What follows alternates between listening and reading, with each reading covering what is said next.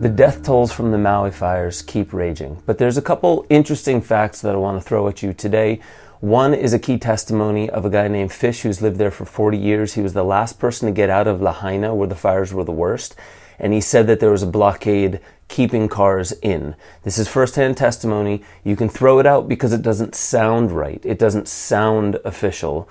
But this is firsthand testimony, something that the news would cover if the news would cover a story like there was a blockade keeping people inside the fire.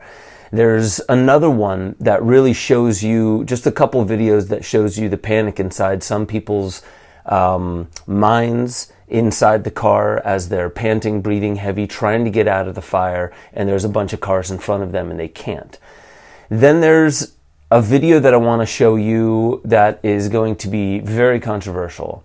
And that is going to be the actual device used to destroy these homes and leave lush vegetation right next to them. So let's get into it. Inverter, water containment. Oh, no way! Dude, do you know how many people are asking about you, bro? Um, Do you know? Look, it just showed up. And I think I was the last person to make it out of, out of Lahaina. So. Really? Can you tell your story, man? so I went around back to Front Street, and there was, all the cars were lined up, but none of them were moving. And I walked all the way from Safeway to the chart house. Not one car had moved. And I was wondering what was stopping the traffic. Well, it was a policeman. And I got to the end and I looked up north. There were no obstructions. There was no reason to keep those cars there. Are you serious? I'm serious as a heart attack. And I, I said, what are you doing? He goes, well, I'm under orders to keep them here. And I said, the fire is, is right around Safeway. It's going to hit Front Street. You know, these people got to get out of here. And he said, I'm following orders. No way. And I, so I just kept walking. And I, well, maybe he knows something I don't, you know. So, and I keep walking down the highway, and I look behind. No cars are coming out. I walked all the way to Wahikuli Beach. Still no cars coming out. And I started hearing boom, boom, boom. And then I heard people screaming and stuff. You're saying they were blockaded in by the police at the end of Front Street, Yeah, like where the restaurant is, right, where the chart house. where the chart house was, I should Right. say. They, there was a blockade there, and they could not go any. further. Right, I walked. as the I hell? said, I walked all the way from Safeway to there. Not one car had moved. If what he's saying is true, that's criminal. It's very vile and criminal. Because you would imagine that even if that guy, the cop, that was keeping cars blockaded inside, really felt, I'm just following orders, what his eyes were telling him about the severity of the issue, not letting cars out of the area where a raging fire is going, then it really does show you. If that is evident on its face that this guy, he didn't want to do it, but he was following orders, then you really have your answer to if you are anywhere around my age, I'm 40, if you're anywhere around that age, you remember in school when you learned about the Third Reich, when you learned about the Holocaust, the first question all these kids would ask is how could so many humans stand around and allow these things to happen as there are people being tortured and uh, put in gas chambers? How can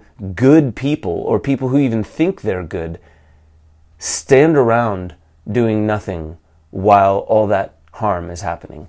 And now we have another example of it adults specifically following orders are just like children that are being told to do something that is against their will, it's against their conscience.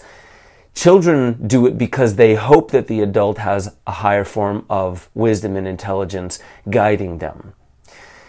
Adults do it because their paychecks are being paid, but also they feel like there's this parent figure. So I won't go into philosophy land. I want to move through this content really quickly.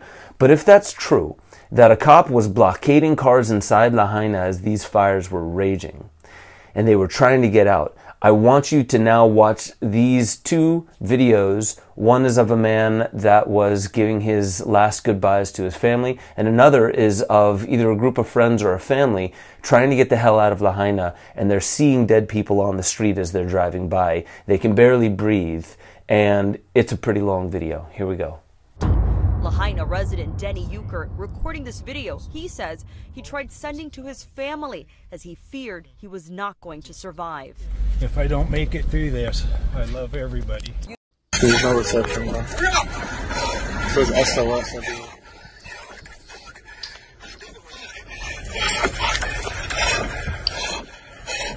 God damn it! Let's go! Fire to there! Go! You go, bro. Yeah, go, go, go! Come on.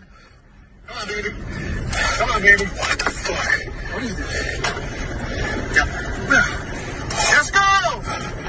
Damn, it's hot. Let's go, dude. Go, good. Motherfucker. Oh, fuck. Quick, quick, quick, quick, quick, quick, quick. Yeah. Oh my god, dude. Okay, it's okay. We're almost to the end of the video. We're, almost to the, to the We made it. We found We got our line on the road. Oh my god. Oh, somebody's down right now. Oh, somebody's down right now. Somebody's down. I can't see. Yeah, I know you can't see, bro. What the fuck? To the smokestack. Is there anybody seen a real Mexican grill, bro? Fuck. It's my friend's fucking business, bro. No, they're not, even close to where they're supposed to be. There, for real, bro. People are gonna get fucked over there, bro. You can see. I I'm trying not to imagine that. I did for a moment. I tried thinking of how would I react in a situation like that. And truly, unless you've been in a situation like that, you don't know. You try to steady your breathing. You try to breathe less and consume less oxygen because in the air there's a lot of smoke, so you don't want to do heavy breathing. And you also want to keep the people around you as calm as can be. And you want to look for other options and opportunities to possibly get around cars or should we go by foot? What is the smartest thing to do here? You really don't know until you're in that moment. And in that moment maybe you still know i don't really know what i'm doing. I'm hoping that the car is my best bet. Getting out seems a little scary but staying in the car is keeping me behind this line of traffic scary to think of it really is now i know i I promised you some really controversial footage. And now that we're at it, I want to just preface this by saying it's going to seem a little weird to you. As people are talking about directed energy weapons, we know in January there was these green lasers from satellites over Hawaii. And that lasers it, with hair removal, tattoo removal, and also identifying certain things, lasers can single out it, from a distance, single out certain spots on a map and leave other spots perfectly fine. So here's that technology that I was talking about that created the fires, the actual fires in Lahaina and all around Maui.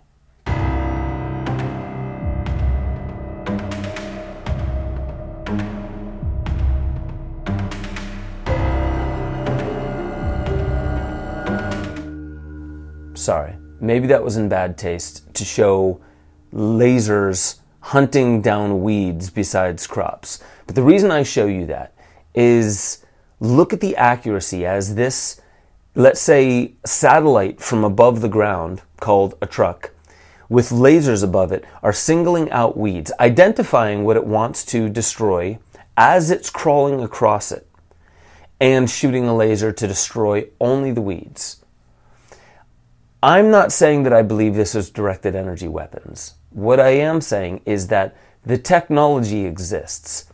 And if there's in January proven to be, and they said it was a Chinese satellite collecting pollution to see how their pollution is navigating across the world, if these lasers are coming down over Hawaii, then we know that lasers have historically been positioned over Hawaii. But I do believe that the military industrial complex of this country, of China, of Russia, and all around the world, and private companies as well, have technology far beyond what we are able to conceive of right now. Maybe not beyond what we're able to conceive of, but I do believe that it might be beyond our level to even conceive that that technology could even be a thing. So, Now let's bring it back to this idea that directed energy weapons singled out houses, pulverized them to white ash, and left all this green foliage untouched around it. How does that happen? The skeptic in me really wants to know how do we know for sure that this imagery right here is of Lahaina? Well, I looked at a bunch of other footage from Lahaina, from the Maui fires, and here's what they look like. In every single video or photo, you can see and I want you to go and Google verify this on your own because, you know, maybe you don't trust these images that I found or the news stations I pulled imagery from. Maybe there was, even besides my intention, an error along the way, and this isn't from Lahaina. Maybe this was a controlled demolition of houses inside of a neighborhood, and these trees were left standing because that was the expressed intention of the company that leveled the houses. But I do have to say, if every news station is using images that aren't actually of the fires on Maui, then we also have a problem there. Last thing I want to show you is something that came to my attention. I get these videos sent to me sometimes. And there was this book called Fire and Fury on Amazon that was published literally two days, not even 48 hours, because on the 8th, on August 8th, the fire started. On the 10th, this book was published. So I looked into it because people are saying it's a conspiracy. They knew, they knew. Look at the, the writing on it. Well, I did some digging and I found this Forbes article that is basically uh, one of their investigators that got to the bottom of it and contacted Amazon's uh, publisher. There's a, a publisher within Amazon, and they said, if somebody were to say, I, I've made an AI book in less than 48 hours and I want to pub- publish it on Amazon, would they say yes? And she was like, absolutely not. So they're trying to get to the bottom of this. How did this book that's claiming to have key testimony of people from the Lahaina fires and how its implications are all about climate change, how is it possible then that in less than 48 hours this book made it to Amazon? The key fact from the article says Fire and Fury, the story of 2023 Maui fires and its implications for climate change, was published on Amazon on August 10th, two days after the start of the deadly wildfires that killed now 111 people and left 1,000 more missing on the Hawaiian island of Maui, and claims to chronicle the events of August 8th through the 11th. It couldn't chronicle 8th through the 11th of August because it was published on the 10th. So obviously, this is some form of a scam. The 44, and by the way, the author, Dr. Miles Stone, I'm looking into any meaning that I can extract from the name. But in this article, they say many other articles about, um, or I'm sorry, books were published on the Hunter Biden story and Nicholas Sparks, the author of A Walk to Remember, um, and the Notebook.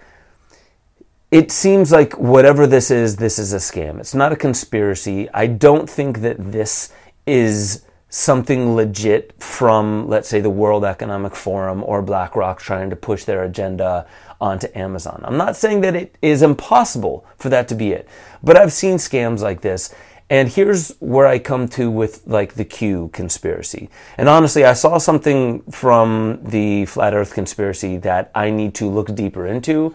And it was a NASA photo of the earth from 2012 that shows almost taking up uh, was it like 40 or 30 to 40 percent of one part of the image was all the United States, and then you're to believe that all the other landmass of Asia, Africa, Russia, Europe, Australia, all that stuff was on the other side of it. It's interesting. I don't say that to make you feel like I'm hopping into some kind of insane rabbit hole, but I do look at things on the internet that don't add up. And here's what I want to say about Q. And here's what I want to say about flat earth. And here's what I want to say about all conspiracies as well as conventional theories of history. We often assume that we know enough to know when something seems bullshit.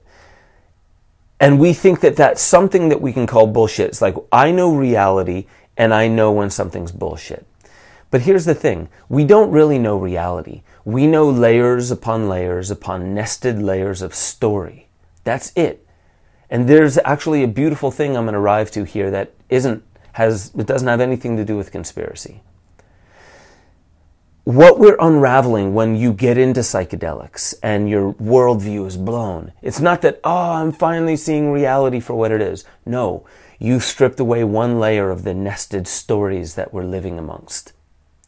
The same thing with conspiracy. Oh my God, I thought I knew reality, but now, the way David Icke put it all together, this is what reality really is. And I say, no, it's yet again one layer of the nested stories that we are hypnotized by and embedded within, calling it reality.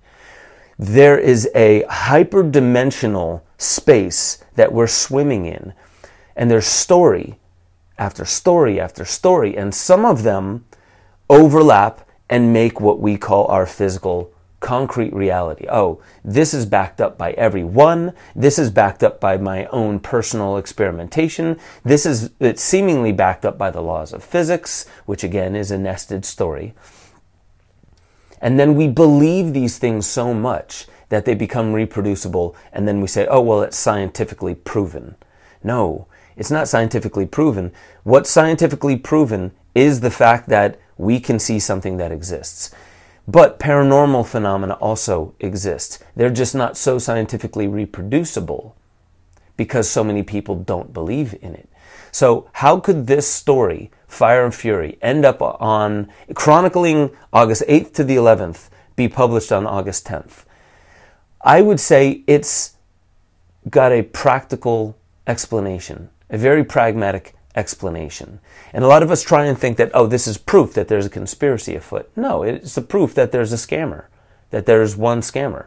It's not proving that that scammer is connected to some, you know, deep diabolical scheme. This is where I believe so many of my really cherished, beloved friendships within the conspiracy community go too far, in my humble opinion. They are willing to see the, the snap judgments of other people. And then once they can see one level above it, and they can see through the bullshit that other people are swimming in, then they think they're in the real reality.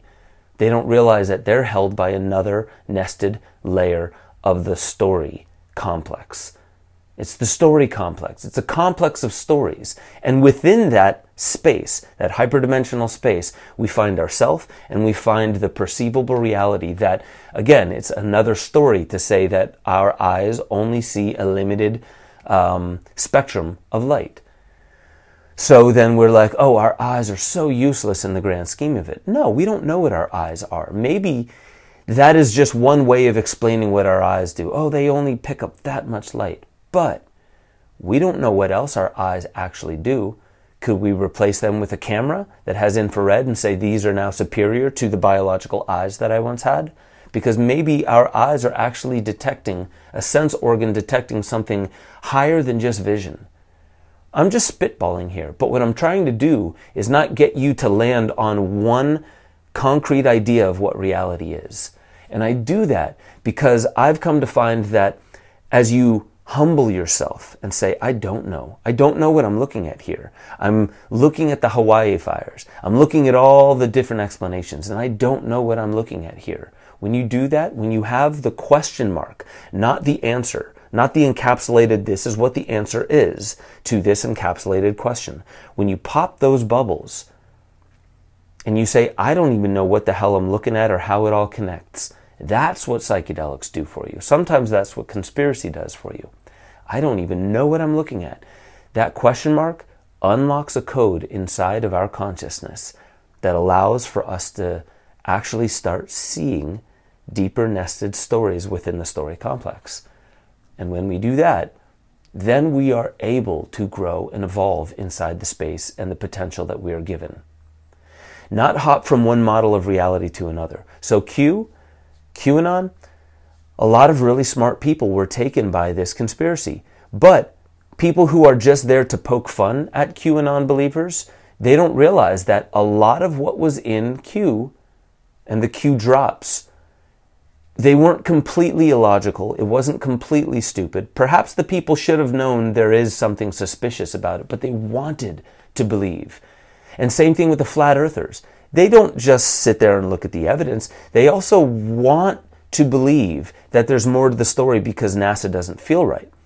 And I've heard a lot of flat earthers actually say it's not that I know for a fact that the earth is flat. I just know for a fact that people who think the earth is round are just as deluded. They just don't see that they're deluded. So I'm trying to help them realize that they're deluded.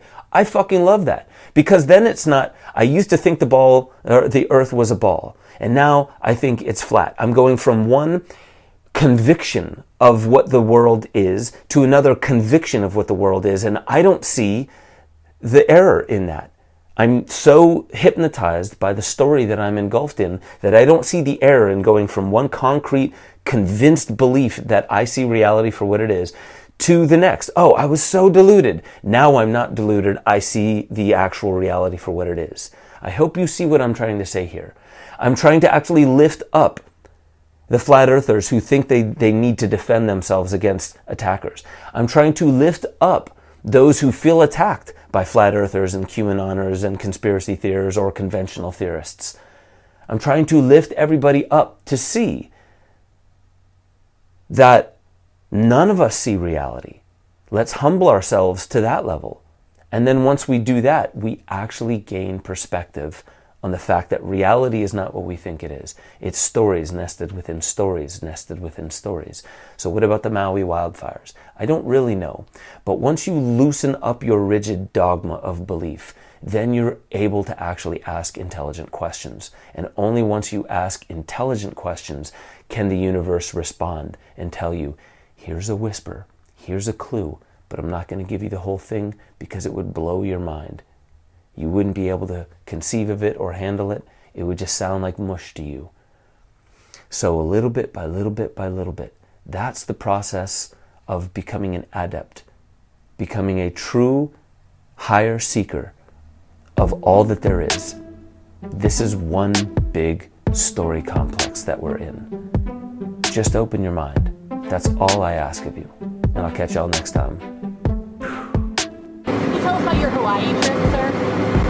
No, not now. I'm going to be leaving and I'll be there on Monday. Why is it important that you go?